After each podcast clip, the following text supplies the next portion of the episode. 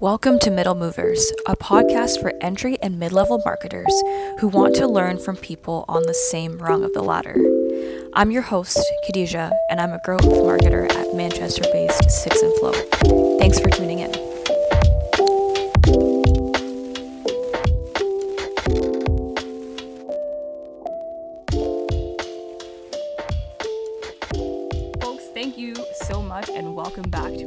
Episode of Middle Movers podcast.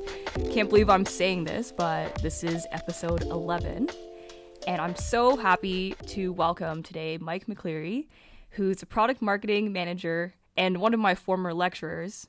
But he's he's a product marketing manager at Magnet Forensics, and so happy to have him on the show today. Welcome, Mike. Thanks so much, Khadija. I was like, I, I feel like that uh, we met many lifetimes ago. it's true. It really does feel like a long time ago. I think it was like almost five years ago. Come to think of it. So I, you know what? I think it was, and uh, I was like, so much has happened since then. But uh, really, really excited to be here. Thank you so much for having me. Yes, thanks for so much for agreeing.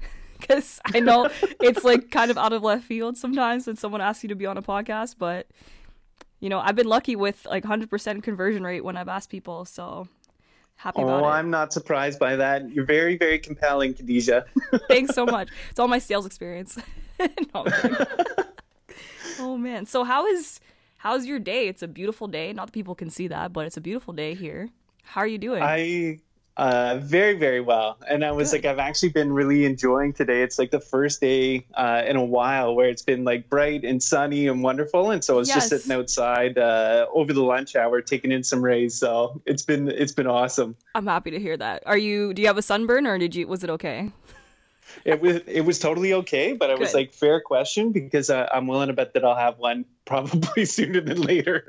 Definitely, yeah. Like you remember how we had those nice days in March? My partner, like, he got sunburned in March, so I mean, it's, it's not looking good. yeah, no, I was like, I definitely have to uh, take some sun care. That's for sure. definitely, definitely. Daily practice. I wear mine every day, so you know, I'll throw that out there. I it's it's a good practice. I was like, I feel like I've got to get my behaviors changed a little bit to uh, to be better on that front. Exactly. No time. It's never too late to start. You know, no time like the present. So.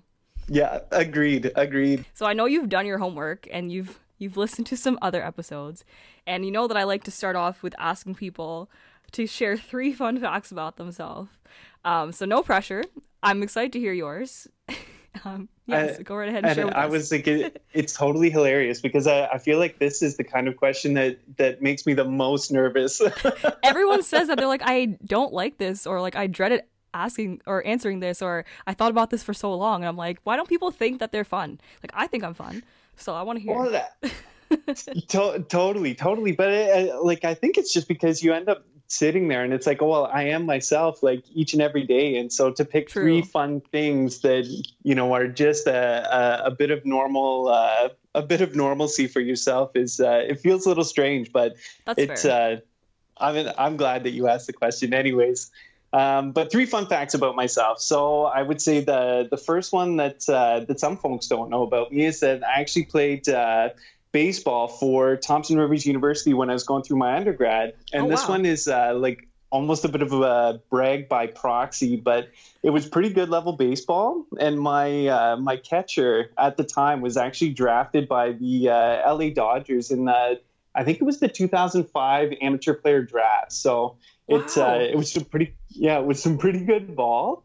Um, and then I had a ton of fun playing and got to travel pretty much the entire west coast of uh, North America um, wow. playing. That's amazing. Yeah. I didn't know that you were a varsity athlete. That's so cool. It's uh, it was really fun. Yeah, no, no, no, super cool. And um, yeah, yeah. My coach at the time was uh, Ray Chadwick, an ex-MLB player. So oh, yeah, nice. it was uh, it was a really neat opportunity to be able to go out west, play ball, and uh, go to school at the same time.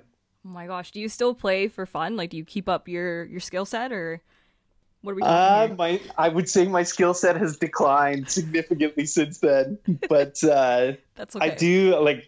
Yeah, yeah. I was like, obviously, still love playing catch, still love being out there, but I'm willing to bet that uh, my next foray into baseball will probably be on the coaching side of things at some point, rather than on the playing side. Nice Well, I think it's good to be multifaceted like that. So, all the power to you with the coaching. oh, thank you, thank you. No problem. Um, so, fun fact number two, um, yeah. and this one obviously you know, Khadija, but uh, I have my PhD in film studies, um, and yeah, my yeah, my my expertise in that was um, looking at how uh, technology impacted the way that filmmakers were telling story, but mm. it during the, the the course of things, I actually got asked to teach a, a, horror course. But when I got the the syllabus from the department, it was actually a gothic horror course, and I was like, I have no idea anything about gothic horror um, texts or novels or films. So I ended up having to do a bunch of research uh, to figure out the the Gothic specific component of it, right. um, and it ended up being um, probably my favorite experience out of my entire PhD journey. Um, teaching awesome. that Gothic, yeah, Gothic horror film course. It was uh, it was really really good. That's awesome. Do you still um like do you watch like Gothic horror films for fun? Like now that that time has passed, I have to I'm, ask. I most definitely do. Yep. Okay, and um, yeah, no, I uh, I ended up actually watching quite a few, and I was like, they're a little bit harder to find because there's, uh, mm. I would say, some like specific elements of it that aren't included in every horror movie. Right. Um, and I was like, we could totally get into the the details of it, but it might take an entire uh, semester to be able to get through it. Fair enough. Do you have any favorites that you've seen so far that you want to share with the crowd? Yeah. Um, so The Witch, uh, which was, uh, I think it might have been Anya Taylor Joy's first kind of Hollywood vehicle, uh, which yeah. was actually shot just north of Algonquin Park in Ontario here oh, uh, wow. by Robert Eggers. Yeah, super cool, local connection, great film. It was um, really good. I remember watching that too. Really, really good. I I totally love it. Yeah. Um, it follows also great film, pretty like from the the same time. Mm-hmm. Uh, and then one of my favorite films of all time, uh, John Carpenter's The Thing from 1982. Um, yes. Totally worth the watch. a classic. We love the classics. A classic. Well, and I was like, how can you not love like 1980s practical effects? They're so good. it's true and like it's cool to see how far we've come but also you can look back and be impressed with like the technology and like how they're willing to like push the boundaries at that time too so I appreciate both things for sure. Yeah, I totally agree. Um, I totally agree. Yeah, but I I absolutely love it. Um, awesome. And the last fun fact: um, over the pandemic, uh, we got a puppy, um, oh. and it's a little pug puppy. So we got uh, we got Frankie, our pug, uh, and we call her Frankie the Adventure Pug because she comes with us uh, canoeing. She came with us on a, wink, a winter hike out to uh, the grotto up in um, Tobermory. Uh, and yeah, it was like she's just been a complete awesome bit of fun through uh, through this time. That's amazing, and she sounds like she's she's really more out there than other pugs that I know that are like going for yeah. like I don't know any others that are like going out for those long hikes and stuff. So I mean, that's pretty impressive. I really like yeah, it. no, yeah, I was. She's just been, uh, yeah, she's been totally awesome, and we like we've been really surprised at um, like how much fun she's had out in uh, out on hikes with us and things like that too. So it's been great. That's awesome. On a scale of one to ten, how would you say it is like, or how would you say the experience was of having a puppy or raising a puppy? Uh, I, I, you know what? I don't even know that I can that I can appropriately rate that. Like, there's been so many parts of it where yeah. uh, having a puppy was so challenging, and it was like, oh man, like I don't know why people think puppies are fun. it's a lot of work. Eh? Yeah, it's it it's a ton of work, but now that she's um, mm, just over a year, uh, like we're having a ton of fun with her. But those first couple of months when she wasn't uh, when she wasn't sleeping, having her to, or like having to bring her out through the night, those ones were obviously a little bit more challenging. But like yeah. that uh, that's part and parcel of the journey, and like you don't get to have the fun now without putting in the work. Yes, true. Very very true. Um, with our dog, he's a rescue, so we got him when he was well, so we think anyway. He was about fourteen months. Um, so that was a whole other experience because he hadn't really like been on leash before. Um, he was house trained though, which was nice. We didn't have to go through all of that stuff, but definitely a lot of work, you know, for commands and things like that, and just like reiterating those skills to build up his confidence, which was obviously super rewarding now to see that he is so confident and has found his voice, as I like to say. Um, yeah, yeah it's, it's such a rewarding experience to see like how much they can change over a matter of months or over the course of a year and and like how much of them like of a personality that they build too it's so much fun it is it's so much fun and it's pretty incredible like you said to to see the change in their journey. And so yeah. yeah that's where the the ranking i think is so tough because on some days it's like on a scale to 10 like uh, it's like a 12 it's like this is the greatest thing that ever happened. Yeah. And then you come home the next day and they've like torn up their bed and it's like oh man today yeah, is a three. We've definitely had a couple of those too but now he doesn't have a bed, so it's one of those things. He's got his kennel now. Because I'm like, I'm not gonna resew this or restuff it or worry about you eating too much of the stuffing, and you know all those worries that happen. So. yeah, um, I I actually have to resew Frankie's bed right now. yeah. Oh my gosh. And that's the thing too, because I was like, maybe this would have been a good time to try again with him having a bed because we've been at home. But still, you know, you can't keep an eye on them all the time. So I wasn't ready. the trauma is still very fresh, you know? yeah, yeah. Oh, man. So, Mike, in the last year, we were both talking about this before we started recording, but you know, we both had the opportunity to thankfully like still be working full time throughout the pandemic. And then, you know, you entered the world of product marketing and you are currently at Magnet Forensics. So I know what Magnet Forensics is because I spent time in Waterloo and, you know, we're connected on LinkedIn and like there's just been so many things in the news. But would love if you could share with people who don't know the Coles Notes version of what Magnet Forensics is and also a bit more about your role as um, a product marketing manager there. Oh, would love to. Would love to. Perfect. So at at Magnet, we uh, we develop uh, digital forensic software and really other tools to support uh, the investigation of uh, digital crimes and cyber attacks and things of that nature. Right. Um, and we we build those tools for customers both in the the public and private spheres.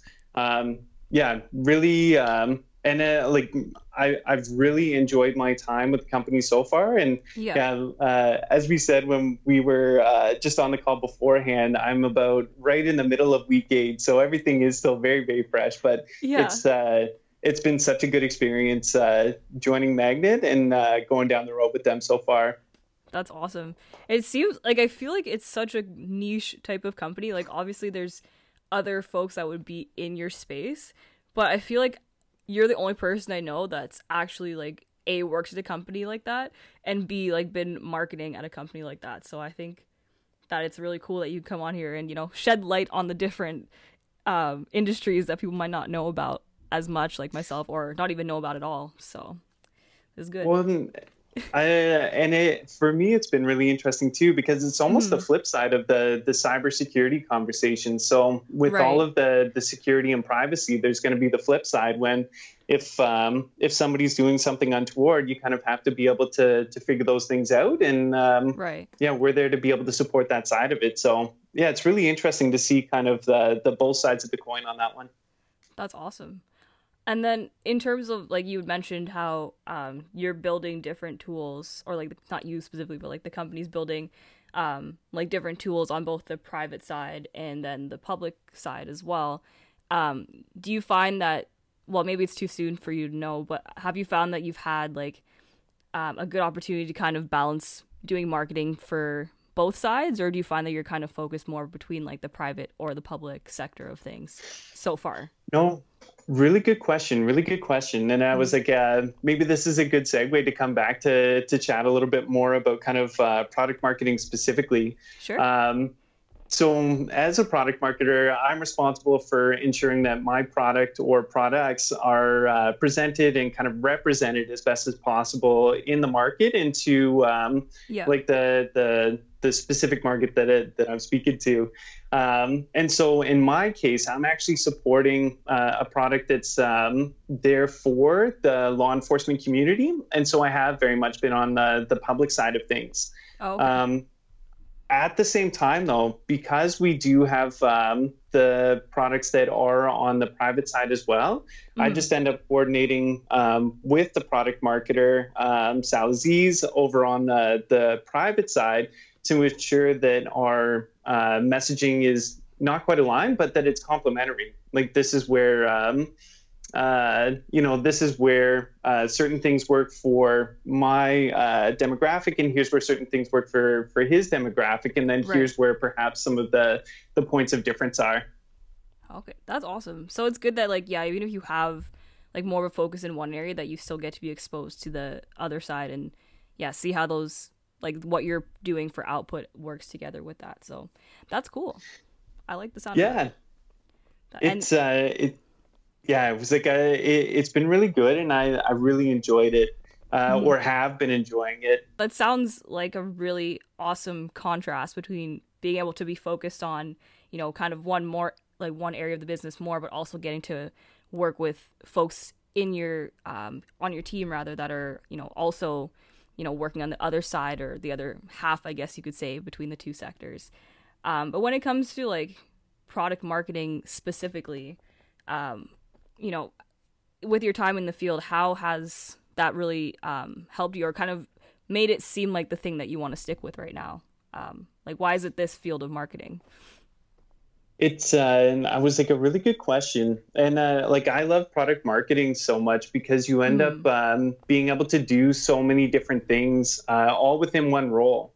Right. Um, and so when I'm working to uh, to make sure that my products are represented as best as possible in the market, you know mm-hmm. what that basically means is that if we think about uh, let's say product, uh, sales, and marketing as their own independent spheres, sort of with their own goals and objectives, mm-hmm. as product marketers uh, sit right in the middle of all three of those. You know, we're in the we're in the center of the Venn diagram. Um, and so, yeah. where I'm specifically responsible for Axiom, uh, which is our sort of cornerstone product for digital forensics examiners, um, all mm-hmm. really collaborate with, let's say, product managers to gather customer feedback and insight to ensure that I can speak um, to the market appropriately and make sure that we're addressing their problems um, and needs. Right. But I'll also work with uh, sales to help uh, enable um, different selling strategies to help optimize the positioning and write, uh, let's say, sales briefing notes. Mm-hmm. Um, and then I also get to work with sort of the more uh, traditional uh, marketing folks as well uh, to manage, let's say, the go to market strategy, to work with the content marketing team to ensure that mm-hmm. we're getting the right messages out. Um, and so it, it really is such a, a, great opportunity to be able to do many different things to keep um, to keep in touch with sales, to keep in touch with product, to keep in touch mm-hmm. with marketing, and to make sure that you kind of at the top of the or to make sure that you are keeping your skills honed in all of those different spheres. Um, while also getting to do some research, looking at things like competitive intelligence, you know, looking at what some of the technology trends are, so that uh, yeah, you can really make sure that you're putting together the most informed uh, positioning content uh, that you can. No, that makes perfect sense. And then something that I like as you were speaking, and I was thinking about too, um, and I've never really asked anybody in product product marketing about this. Um, but do you feel like when you're working with, you know, a specific product that might be a bit more on the complex or like super technical side, like do you feel like you have to know all of the ins and outs of that product to be able to market it effectively or do you think it's something you can kind of like have a more general understanding of and still be effective in your role it i would say that there's there's probably two answers to that mm-hmm. um, and then i think to a certain degree both can be answered by um, like really focusing on the use case and the need right. so if you if you don't necessarily have like a strong technical understanding there's a ton of um, of the the different products that I've um, marketed over uh, both of my product marketing roles where I, I haven't known necessarily the the full uh, technical details of the product, but what right. I do know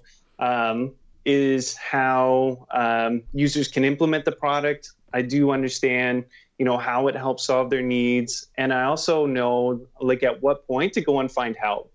So right. when I'm talking to a customer that's asking for, you know, something very, very technical, very specific, that's a great time to pull in, let's say, a product manager or you know your sales or your um, your customer support folks mm-hmm. um, to to really help you actually get into some of those details. So you do i think to a certain degree it's like it, it's beneficial to get as much technical detail as you can um, understanding right. that it is going to take time like you won't wake up tomorrow or at least i won't wake up tomorrow coming out of an arts background and be able to to fully understand how all of these things work um, but the more that i can understand the more that i can speak to the benefits and the better i can describe how um, right. the tools can help solve the problem that makes perfect sense.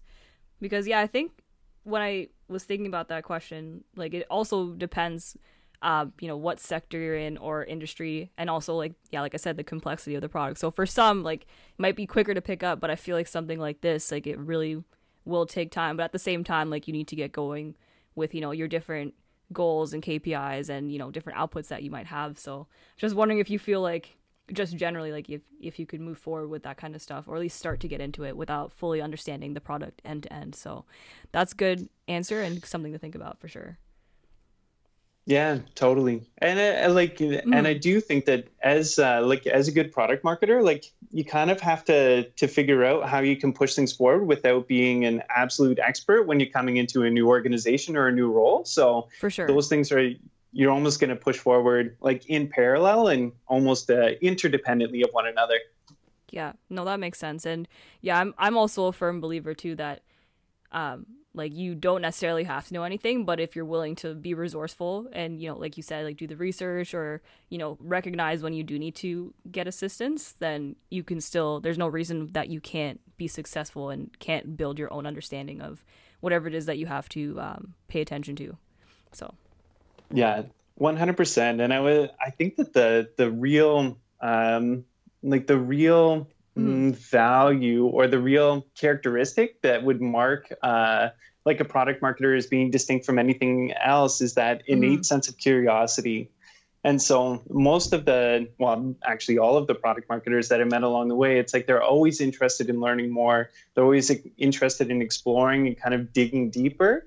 And right. it's that uh, like that kind of uh, personality quirk, perhaps, of the the PMMs that uh, I think allows them uh, to be able to dig into things that they're unfamiliar with, and then uh, to kind of learn how to learn how to be successful. that makes perfect sense, actually. And yeah, there, it's kind of like I think this is just my sales brain firing, but you know, always having that one more question, right? There's always that extra piece of information that you can gather that you know paints the picture better. So i think that is something that obviously like fits into product marketing too based on what you're saying. Just like always ready to see what's next or what you can ask next especially when you're interacting with customers and stuff as well. So. 100% 100% yeah. man that's awesome. And then you mentioned at the beginning um well not at the beginning of the episode but when you were answering this question that you really love product marketing and it's like you know this is the second role that you've gone into and like you've been really you know building up within this craft um, but just in general like before you were in this position or in product marketing what made you think this is the area of marketing i want to go into or and mm. you know mm. tell us more kind of like your your journey or your story and it, I was like, such a good question. It's so funny listening to uh, a couple of episodes of the podcast. I feel like I'm yeah. I'm now one of many that are coming on and saying like, oh well, I actually just kind of fell into it. it, it, wasn't intentional, which uh, I would I I would say is like a fifty percent accurate answer. I uh, I didn't know that I wanted to be in product marketing until I knew that product marketing existed as a role. totally fair. And so yeah, and it like it was kind of a funny, um, kind of a funny experience. So in um, in one of my previous roles, uh, I was working for a corporate relations office, oh, okay. uh, and and so there, I ended up actually doing quite a bit of work um, enabling partnerships between um, university researchers and companies. Um, and along the way, mm-hmm. it was I ended up working with um, students and professors and helping them really kind of hone their value prop, put together pitches and things of that nature. Right. And at, at one point in that role, I wrote down uh, everything that I was doing on a whiteboard when we were still in offices with whiteboards. Um, yeah. and I, I drew a circle just around all of the things that I really, really like doing. Um, and just uh, ended up doing a bit of research to be like, how do I do that? Like, what right. role is there that would just let me do that part of it? Um, and it was product marketing. And it was wow. as soon as I figured out that those were the things that I wanted to do and that product marketing was the fit, I was like, cool. Like, now I need to get into this space. Um, mm-hmm. and and from there, I think I I I talked to probably every product marketer in KW that I could find. the community is is quite um it's quite small not like terribly small, but small enough that you could talk to pretty much everyone if you if you wanted to. it was uh, yeah, it was like it was a little bigger than I initially anticipated, but yeah. So when I was starting to to meet um, the product marketers in town, at the end of the conversation, I would just always ask like, "Oh, is there somebody else that uh, that I should talk to about product marketing, about getting into the space? Uh, right. Uh, anybody else that you would recommend?" And I was like, I knew that I finished my journey by the time that uh, the only names that I would get back were the people that I had already talked to. That's completely fair. It's a good way to gauge it, and a good way to get make your list if you can't find some folks too. Man, that's so awesome. So maybe I didn't even know because like I've been out of KW for a bit, so I shouldn't be like, oh, it's small, but I know it's like not crazy big. But how many people would you say that you spoke to, if you could remember? Uh, good question. Good question. I like. No. I I feel like I feel like I could put it at like an easy ten, maybe go on to fifteen. Ooh, okay. That's kind of what I expected. So that's good. Yeah, I was like, I, I don't know now if that is a small number or a big number, but yeah, I think that's that's big in the sense of like just talking to people that were doing one particular role. But I think in general for like product marketers, especially in like Silicon of the North, aka KW, I I would have thought it would be bigger by now. So depends who. Well, and I was like, maybe and I was like, maybe that's just a, a mark against my hustle. well, obviously, you hustled enough because you ended up going into product marketing and liking it on the first go. So, I mean, you hustled well. You hustled well it's uh yeah no and it, it ended up actually working out really really well mm-hmm. um and uh, like i was so lucky to be able to to join uh, Miovision as my first in in um, product marketing with yeah. a couple of folks that i had met along the way and so it was uh it was like the the first time that i came to uh like actually implement the the networking strategy and like going to the the career offices at the university when you know you get the advice to uh, to go network yeah. Um, I I would always be like, I, I I genuinely don't really understand what that actually means. Like, am I going to conferences and just like talking to as many people as possible? And right. I I for me personally, I was like, I, I don't think that that's necessarily the best strategy. Like, I mean, certainly go to conferences, talk to people, um, go and explore as much as possible, be curious, um, yeah, for sure but I was like that if that was going to be the strategy to open the doors to everything, like that would be such a such a high volume game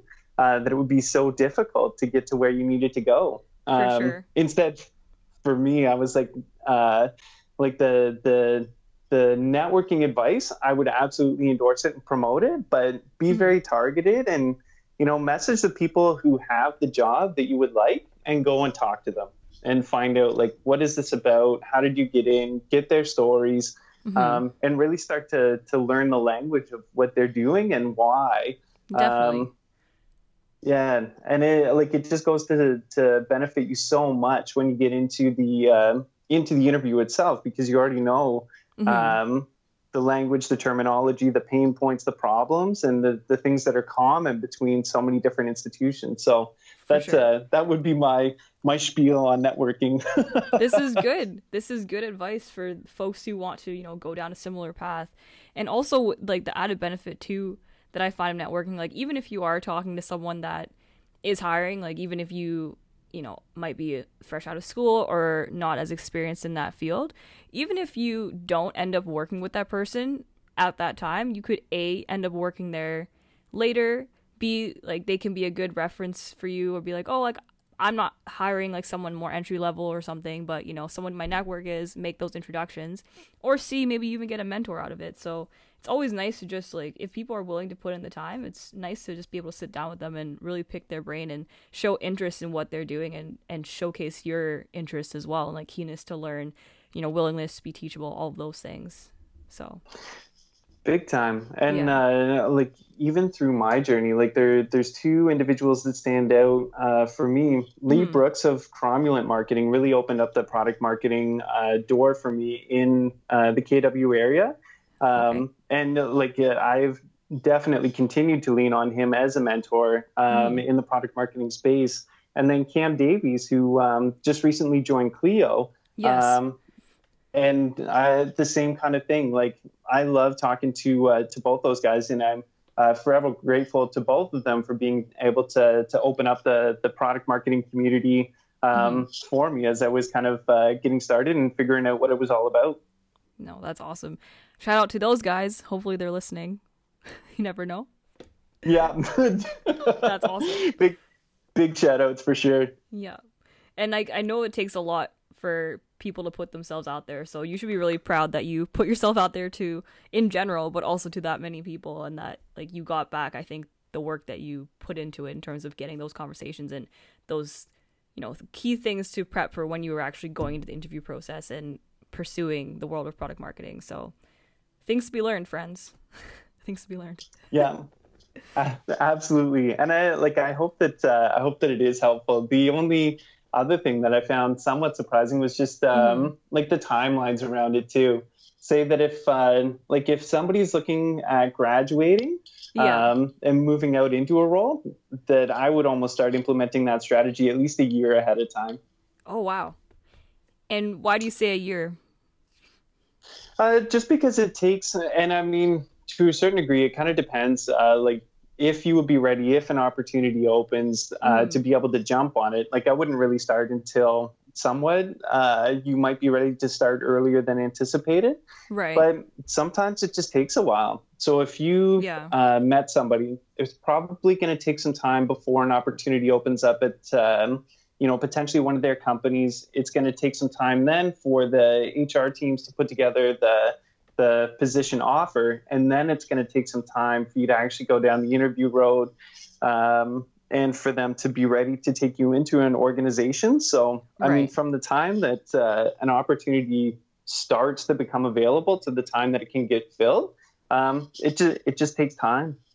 Okay, wow, that's interesting to know because um, I know some, yeah, it depends, I guess, on the role, but some can be faster than others. But that's good to keep in mind that it could be like a longer pursuit for a product marketing role. So taking notes. yeah. Well, and it was like product marketing is a good space to be. There's definitely lots of um, job opportunities that are currently open on that front. So yeah, yeah I would definitely um, encourage folks that have that interest and that have that kind of um, macro level perspective of uh, of problems to be able to uh, I would definitely encourage them to uh, to explore it. Yeah, awesome.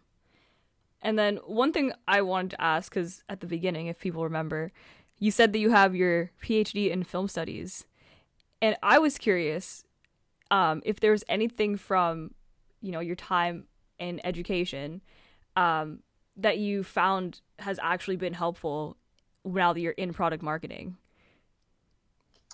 And, and absolutely. That's good.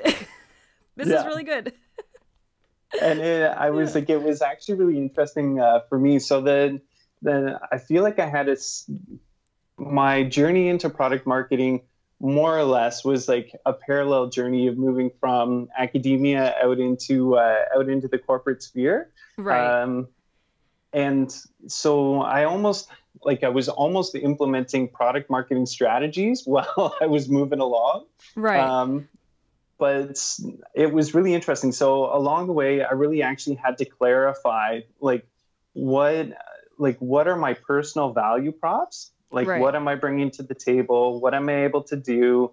You know, what from my background is going to be able to contribute to this role that would make sense to people for them to say, yes, like I buy your story, and yes, this seems like a valid fit for uh, for our organization. right. Um, and so, what's interesting is that for my PhD studies, you end up doing like you end up collecting information from you know a hundred different sources to be able to put together, uh, or hundreds of sources Mhm. uh, to put together your dissertation. And I mean, to a certain degree, it's like that's almost what um, product marketing is all about. It's like go out Right. and talk to your customers, go out and talk to your uh, subject matter experts internally, go out and collect uh, competitive information from uh, competitors' websites, from brochures, from other areas Mhm. take all of that stuff and then be able to to synthesize it and distill it um, for different audiences. And I mean, this is exactly what I was doing uh, during my uh, dissertation research. You know, go and read Yeah. all of these different texts, bring it together, distill it, and put it together in a, a story and a flow that makes sense to the people that are reading your dissertation. So that that piece of it has been hugely, hugely helpful. Um, and beyond that, like I think Mhm. that just going down uh, like the grad studies route, you learn to you really learn to learn, um, Right. and you really learn to be a great uh, writer, communicator, and you also end up like your um, I would say, and maybe this isn't the the right terminology, but like your intellectual endurance Mhm. um, is is pretty incredible. So after going down a road like that and going through some of the the difficult research that you do under such strict timelines, right. um, coming out the other side, it's like, oh, okay, like I know how to learn and I know how to work. Yeah, and both of those things have been hugely, hugely beneficial. Man, that's awesome. Because I feel like maybe this wasn't like maybe you had a similar experience or not, but I found that um like when I was still studying English and whatnot, like basically the only careers that were kind of heavily advertised, I would say, were like going into publishing or maybe going to journalism. And you know, I had not, not all did I have a linear path. Like I went into publishing, but on the sales side, and then I was in sales, and then you know I've done different types of marketing. Um, but you know, it's kind of strange, like looking back, and I'm like, there's so many things that I learned in school that are totally applicable to what I do every single day, but it just like wasn't as publicized as like a viable career path for someone that has studied what I studied. So it's just interesting looking back, like whether you hear about it outright or not, but just to see like that even though it's not like you studied to become a product marketer, that what you you know spent so much time and energy pursuing from an educational standpoint still applies today and like is helping you to be good at your job. So I think that's really interesting and really awesome. So Yeah.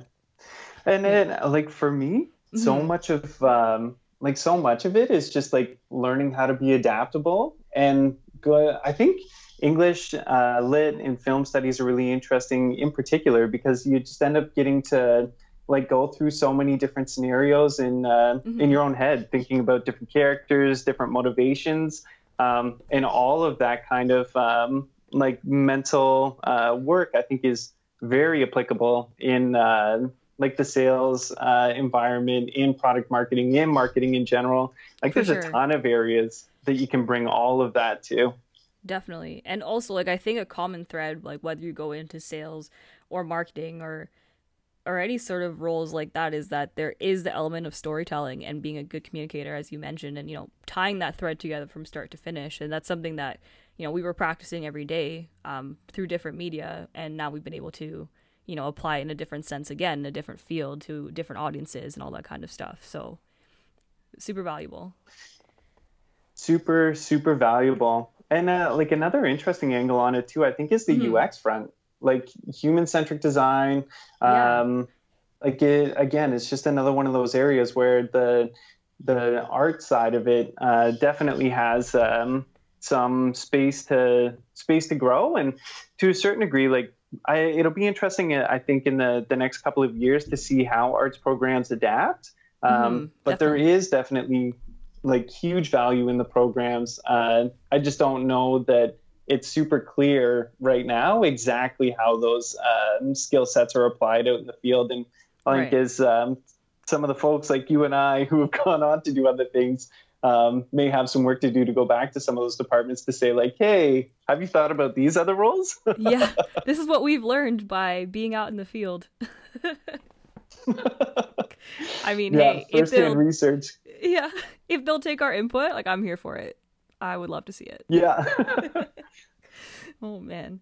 And then now that you've basically had this um, long pursuit, aka like, you know, realizing that product marketing was the role that fit what you wanted to be doing for work, you know, taking that all of that time to, you know, set up opportunities for networking, you know, interviewing, getting hired, and then now sticking with product marketing. With all of those learnings in mind, and you know even just looking at the last year and how things have changed and again how people have had to adapt in terms of work um, do you have any predictions about product marketing and kind of where you see things going and if you do have any predictions are there things are they things that you're hoping will continue or things that you're hoping will kind of fizzle out or fall flat because of their current state? No, I and really good question. Like for I think for product marketing specifically, like I think there's a, a huge amount of um, growth ahead for this kind of role, um, and I think in part that'll be um, probably like exacerbated by the amount of um, content that went into people's inboxes in 2020 right like because everybody's um, uh, been at home digital marketing digital advertising obviously took off in 2020 Mhm. i think that making sure that you are getting your message um, right making sure that companies are thinking about um, valuing people's time um, and making sure that for every bit of content that gets out there that there is Mhm. um, like good value in it for you know the reader the user whoever's looking at it so that you're um, like capitalizing on the time that they that the user or the the individual is giving you Mhm. um, uh, like I think that those things are going to become increasingly important, um, especially as people start to to get back out. You know, once we get on the other side of the pandemic and um, people start to explore again, they have other uh, things taking their interest. Um, we'll definitely want to make sure that uh, that we are getting the story straight and that we are telling the most uh, valuable story that we can each and every time. And so I Mhm. think that that uh, trend for product marketers is only going to uh, going to increase. Um, and uh, I'm happy about that actually. Like uh, as a consumer, I feel like I'm uh, a bit of a grumpy consumer, and I, I, I I'm very intolerant of um, of companies that don't tell good stories or that um, tell stories that that don't really provide value and that I feel like Yeah. my time is wasted. It's like the biggest frustration. No, I'm honestly the same way. I lose patience very quickly, and I don't know if it's because of the amount of information that's constantly being thrown at us or just like trying to sift through any sort of BS and just really find what I'm looking for. Like, I feel like I've become really impatient because of the fact that we've become such a digital first world. We were already moving that way, but I think it's been accelerated because of the pandemic as well. So now I'm just like, I need my information that I'm looking for or X thing that I'm looking for, and I need it now. Like, I don't want to deal with any fluff or noise or anything like that. So we're both grumpy. It's And- cool. I, I, uh, and uh, I think it'll be interesting. Like if that is uh, a sentiment that is kind of consistent um, across markets out there, and if that is the case, then it's like we are going to have to get very good at telling the story, but also getting the information that people want near the top, um, Yes. and making sure that their their experience is a positive one. Um, I think it's going to be almost very easy to. Uh, for consumers to be irritated and um, to be dismissive of the messages that are out there just because there is so much content and I like we're almost trained at this point um, to have our like BS meters on full all the time. It's like what do you whenever somebody's sending me something, I'm like, what do you want and why do you want it? Just give me the goods. yeah, got to question everything. And I think also like in terms of not only providing value, but even as you mentioned about like the UX side of things, um, I feel like that as well is a, is something that people have a higher ex- expectation around. Um, like it, like yeah. things just being seamless in terms of like not only the information being provided, like having good value, but the access to information being a seamless, easy process. Because like even like my partner's dad, for instance, like he um he's like a contractor, and he you know has other vendors that he prefers but if he has to get stuff online so he can like you know set up his curbside pickup he's decided now that he's like exclusively trying to get things at home depot because like i can find everything i want on their website so it like saves me time and like keeps things efficient. So i think that he's just like one person obviously but i think that that's like a sentiment that i've seen grow especially over the last years people just wanting to find things easily and yeah not have their time wasted as you mentioned. So I and I I don't see that that trend uh, diminishing anytime soon. No, like in a yeah, let me get in, let me get what I want, let me get out. Yeah. So that's a, a word of warning to to people out there. No, I'm kidding. yeah. I know, oh but uh, I mean, I think that that's a, a like a, a fair warning. yeah, but I don't want to be making threats on the podcast, you know might get taken no, off no, the air. No, but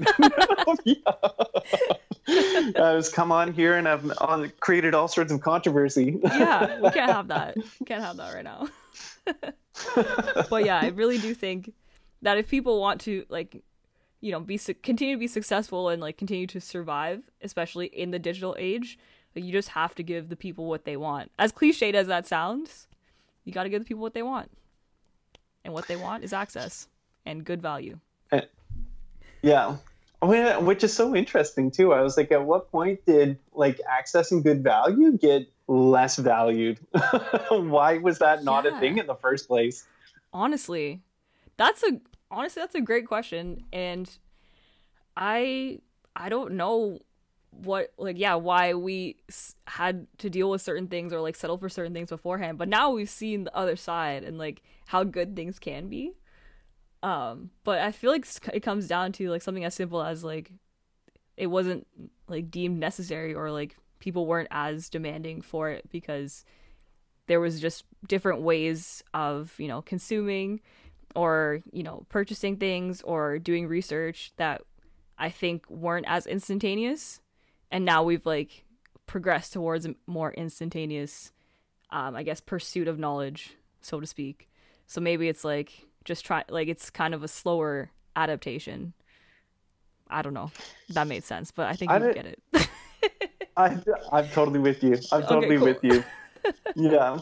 And uh, I wonder if it is also just a byproduct. Like there's so much information out there that I yeah. like I'm very aware of now what I don't know because of the sheer volume of stuff that's out there. Oh, big time. And so as I'm as I'm going to learn what I feel like is um, is valuable to me, what I should be spending my time on. I'm mm-hmm. also very aware of uh, of the time that I'm spending that I feel is like quote unquote wasted. And so I think that that's also part of it, where it's like, oh, I've got so much, you know, so much possible learning to do. Yeah. Um, and I, I don't appreciate it when some of that time gets sucked up in things that are less valuable. 100% yeah, honestly, I I do agree with you there, and I I think that especially as people that are like s- still like somewhat new in our current fields, like we we really have to be conscious about what we're taking in, and like yeah, if it's actually gonna help us to move forward in our thinking or whatever the case is, because we're we have to learn constantly. I think to keep up. so yeah, don't want to lose any time to anything that's not worth that worth our energy. Yeah, I agree. I was like, uh, uh, to a certain degree, I was like, I feel like we made that sound like um, almost too much like hustle culture. yeah, and I, I don't like do anything but learn, and it's like, no, no, no. Like, That's we, not what we mean. We do folks. also, yeah, but I know, like on the other side of it, I guess the other point too is that it's like Yeah. cool. I like I also recognize that I need my downtime. I need to be able to relax. I need to make True. sure that I um, am staying in good mental health. Yeah, I'm very conscious just of uh, of my time in general, and I was like, I don't mean to. Uh, I don't mean that to sound like uh, like a full push for hustle culture or anything that like Yeah. that by any means it's just um, like that i'm also very aware of the downtime that i need just to be able to uh, like stay focused feel good uh, Mhm. to be mentally healthy and so it's the same kind of thing where it's like if i'm not um, like if i'm not uh, learning or if i'm not taking that time to be able to rest or to focus it like really on the things that i want to do or the things that that I like to spend my time doing. Uh, that's really, I think, the part where I get uh, I get grumpy about it. yeah, hundred percent. And yeah, I think it's important to have like that balance between productivity and then also knowing when to just kind of not shut down, but kind of you know step away from more um, like high energy type of things and just yeah take that downtime, take that time to rest. And I feel like in the last year in particular, it's been something to learn because it's so much easier, especially like at points when we're in lockdowns, kind of like right now. it's like, well, you know, what else can I be doing? Like, obviously, I could just work more, and you know, you might forget to maintain your bou- your boundaries, right? So it's important to, you know, keep that balance in mind between like how you're spending your time and still like have ways that you're dividing up your day and you know things that you're spending time doing, whether it be hobbies or you know resting, all that kind of stuff. So Yeah, a hundred percent. And I like I I think it's good for it. Well, obviously it's good for us as people, but uh, like mhm. I also find it interesting to go down that road because I think it helps us be more well-rounded people as well. Like uh, going out and uh, exploring, going out and adventuring for me um, helps me rest. Gives me interesting things to talk about, like my story about Frankie the Adventure Pug. So I mean, all of it comes full circle. yes no it really does and like it's and especially like with your dog for instance too i feel like um this was a good time for people to get dogs if they were thinking about getting a pet or feeling like they were ready because it's like such a way to break up your day where you you still think about them obviously but like you know that it has to be done. Like you know you're going to be going outside you know taking that time away from your screen getting that fresh air and just like being in the moment. And i think that's such a good benefit to having a pet but also like there's different ways to carve out those moments too so yeah I agree. And tho- those walk times, like the my morning um, and evening walk with uh, with Frankie, Mhm. are usually like my thinking decompress times for sure. And uh, like I used to have that when uh, when I was at work. It would either be my drive home, my drive there, my walk home, my walk there. I'd always just kind of um, end up playing through the day a little bit and kind of breaking it down and Mhm. picking out some of those things where I was like, oh, this is I think actually the the really good learning from the day, or you know, just some of those pieces that um, I find it's easier to lose when we're in the work from home environment because you aren't necessarily taking those breaks. and sure. often I don't really realize that I haven't done my decompression until I like lie down to go to sleep, and I'm like, holy smokes, my my brain is just firing. yeah i'll decompress now i guess. Go to sleep in like two yeah. hours. No i totally get that. And one thing i've been doing too to kind of help with that is just like a still doing walks and stuff but also i've been like keeping like a bullet journal as well. So like if there's things that i'm thinking about like i'll just kind of write them down and then i'll like reflect on them usually like either at the start or just before the workday or like sometimes i write stuff at night just to like have it on paper and then i'll like reflect on it the next day so it just depends but i like to kind of keep like a physical record of things that have stuck with me and then reflect on them at like a later time but at least i know that i won't forget about it because it's written down somewhere so that's been helpful I like that. Thanks. I might have to adopt that.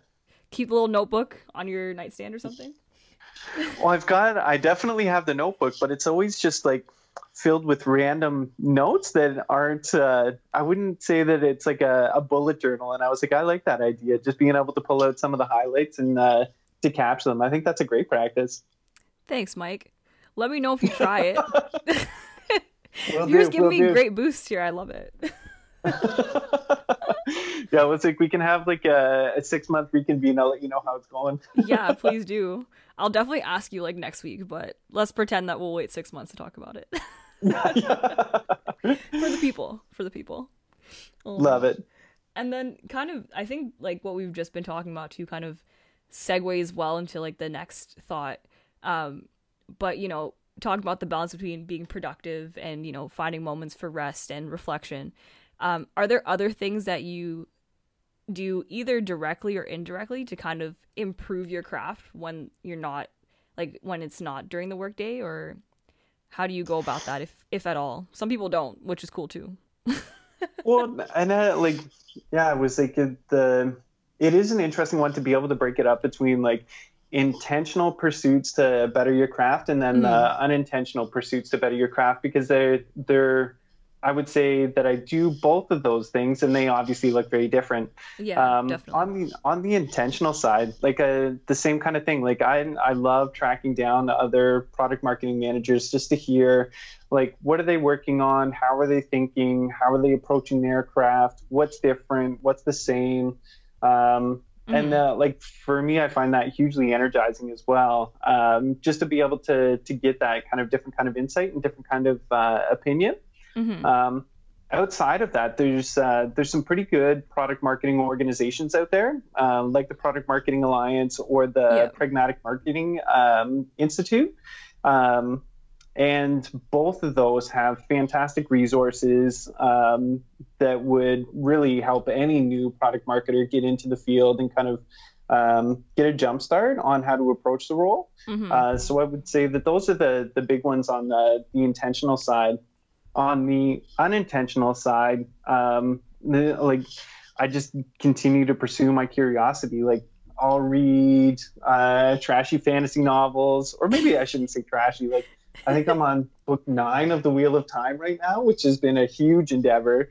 Um, wow. But for me, it's like it's nice to be able to relax, and the same kind of thing. Like just letting uh, letting my mind go, letting my mind wander. I feel like is beneficial for uh, for the craft um, Definitely. Outside of that, um, you know, just the you know continuing to explore um, and reading about like new discoveries or um, like different kinds of um, uh, different kinds of like yeah just different scientific discoveries new math discoveries things like that mm-hmm. um, i always find again is hugely beneficial um, just because you there's so many things that you don't know are relevant to what you're doing until you're like three quarters of the way into a conversation it's like oh wait that actually sounds like very similar to this like recently i don't know discovered disputed um, mm. explored thing that i just read about um, you know on um, like i love science or uh, like listen to on the Freakonomics podcast, um, mm-hmm. or even here um, with Middle Movers. I love it. Show plug on the show. you got to get it in there. It's true. But it, I, I do. I was like, I really, uh, I really like your uh, podcast, and I was like, some of the people that have been on so far, I was like, I feel so humbled to be in their, um, in their sphere. Like honestly. oh that's so nice. I'm sure that when they listen to this, because I know they're still listening too, um, they'll be very happy to hear that. Because I think for pretty much everyone that's come on, or maybe even everyone, like it was their first podcast experience as well. And like I've never hosted a podcast, so it's been cool to like, you know, share that experience with other people and like now people can know what it's like or what it could be like if they decide to do something like this again and like move out of their comfort zone, which I think is important. So it's a I happy agree. time for everybody. Yeah, I agree. Excellent. Um, and then I think what I would love to know is because you've definitely given, I think this whole podcast has been, well, not the whole thing, but a lot of it is like you've been giving like little tidbits of advice throughout, which I think is awesome because like I feel like you've learned so much. Um, you know, like changing even different industries but kind of you know doing the same role and everything like that. Uh, but was there anything like maybe you have like one statement or like piece of sage wisdom that you'd want to put out there for the people um, that are like trying to go into product marketing or even just thinking about changing their career path in general? Yeah, and the like it really is that the the quote unquote networking piece, but like yeah, I would uh, I would do your best to try and talk to the people who have the jobs that you want.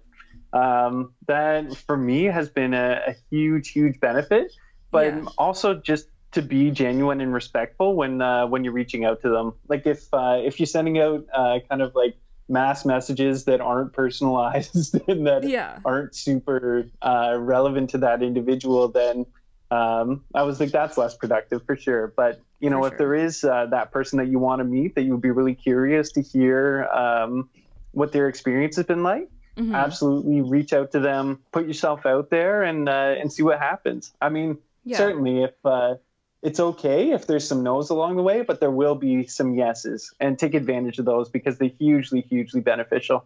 Definitely.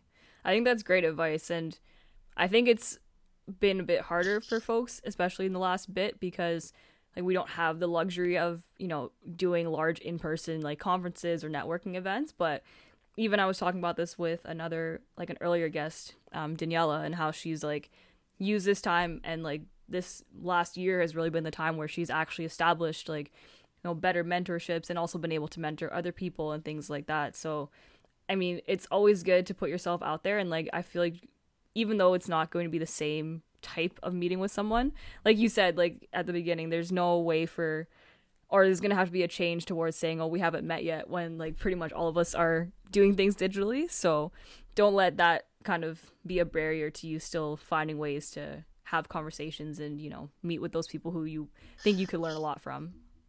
And uh, it's kind of funny, actually. I think Yeah. that one of the big benefits of coming out of the um, the other side of all the virtual meetings that we've got is that people are people are used to it. They're familiar with um, they're familiar with virtual meetings. Um, a Yeah. lot of people have met online over the last year um, as new people have come into the organizations, and so I think it's actually a great time to reach out and to say like, hey, let's set up a half an hour coffee chat and let's do it online. Um, Yeah, it's less time commitment on their side. They don't have to drive anywhere.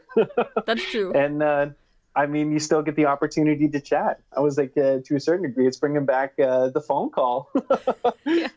which is like i think people maybe that's apprehension but also like i feel like it's just something you have to adapt to and i think it's nice too to just kind of be I agree. in your own environment and i feel like people might even be more relaxed uh, they might have been more nervous you know like meeting up with someone that they've never met before at like a place they've never gone to and you know just you know all the stimulus that comes with that versus like being focused and in your own environment that you can control more. I feel like that would be more helpful in like a situation like that personally. But Yeah, I, and it, I, and uh, to a certain degree, I was like, if uh, if it's not going well, it's an easy exit. true. Oh my internet cut out yeah, or whatever you want to say yeah. that's awesome but yeah, I would say that that is uh, like the one bit of advice. Well, and I guess maybe the other one is just to to like keep on that self reflection too. Like yeah you know, if you're if you're in a role, um, you know, spend some time looking at those elements that you really like doing. Um, look at those elements that you really don't like doing, and let those inform the the the, the pursuit of the the next steps. Um, that was really really helpful for me in uh, in finding my spot here in the the PMM world. No, that's awesome. That's really good advice. Um, and yeah, I think it's important to not settle, um, especially as we're like at this point in our in our careers. Like I think I think you can take risks and try new things and pivot at any point, but I feel like especially when you're earlier on, it's like a lot easier to make those transitions um, and try different things and experiment. So good to reflect, definitely. and it all like it all contributes to uh, to your career journey and i mean For sure. even in interviews now it's like i'll pull little pieces from all of the different roles that i've had whether it's been um, in the the know, a long time ago as a salesperson um, or in sales enablement instructional design even as a, a lecturer. Like i've definitely had a few roles along the way but each of them has brought a little bit more to the table. And Mhm. again just lets me help me tell my story of how i got here and what i can offer to uh, an organization. For sure.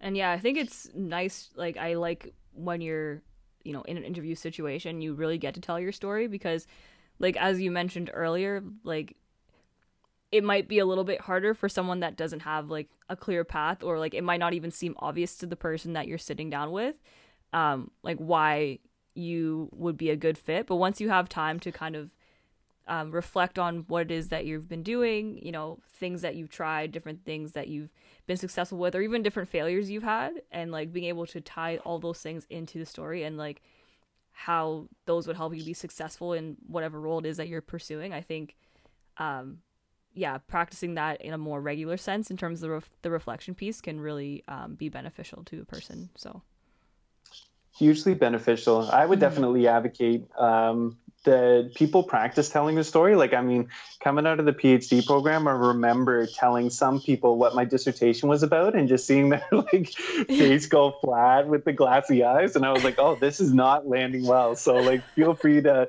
A B test your story and cherry pick those parts that land. And yeah. uh, I would say, like, don't ever assume that somebody else would be able to infer like the the benefits of what you bring to an organization like don't let them tell your story. I was i would say for the most yeah. part like people's other people's imaginations i'm disappointed in and they don't have the time to devote to it. So make sure you're telling your story and do it well yourself.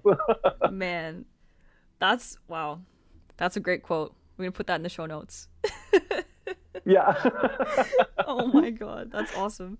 Um and then the one thing that I've been stuck on since the beginning, but I wanted to ask at the very end, was that you were kind of mentioning about what you want to do with your career and like how you're hoping to one day, you know, touch onto that director piece. Um, is that kind of like where you hope? Um, is that like would that be like your pinnacle product marketing moment, or do you s- see other things in like a longer term sense of what you want to do for your career? I gotta know. Good, good, good, good, good question. Um, I would say that it's definitely like one of the one of the the points that I would like to hit. So, um, yeah, like in the PMM roles, like it, it, it, there is a pretty like natural progression between you know PMM or associate PMM into PMM into senior PMM, and then you can get on to kind of a director role. But mm-hmm. the the part that I am really interested in that I really like is the the people management. So I would love to have my own team of uh, of PMMs at some point.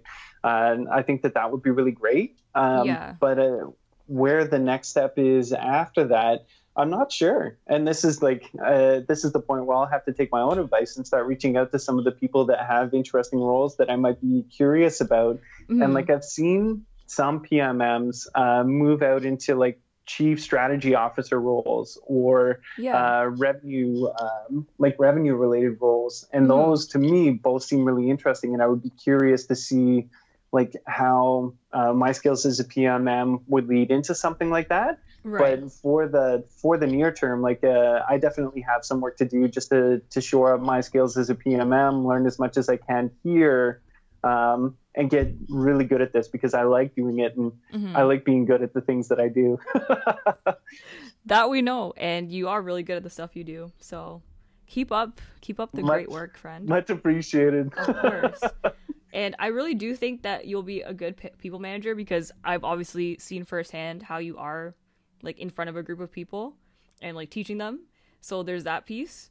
And then also like from maybe my perspective, like just in this conversation, like I feel like that's another way for you to pay it forward for people who will one day be in your position or looking to be in your position, like getting into product marketing. So I think it'd be really good to see that happen. I love this. I was like, we're we're both just sending out like uh, just super super nice things to say. All the good vibes. You got to put the good vibes out there, right? It's how it is. I I like it. I like it. And thank you. Much, much appreciated. Oh, my pleasure. Thanks so much for gracing us with your presence and for coming on the show. Uh, I know it was your first one. Like, I think that's been kind of the trend I've been going for here. But um, yeah, I think this was a really awesome conversation. It's I'm glad we got to catch up too. It was nice. Yeah, no, I'm glad we got to catch up too. And thanks so much for having me on here. Like I said, it like uh, for me, it is very humbling to be uh, to be on a show with as many other great people uh, as you've had on here. So thanks for the invite. I really appreciate it. Of course. All right. Thanks for listening, folks. Stay tuned for the next episode.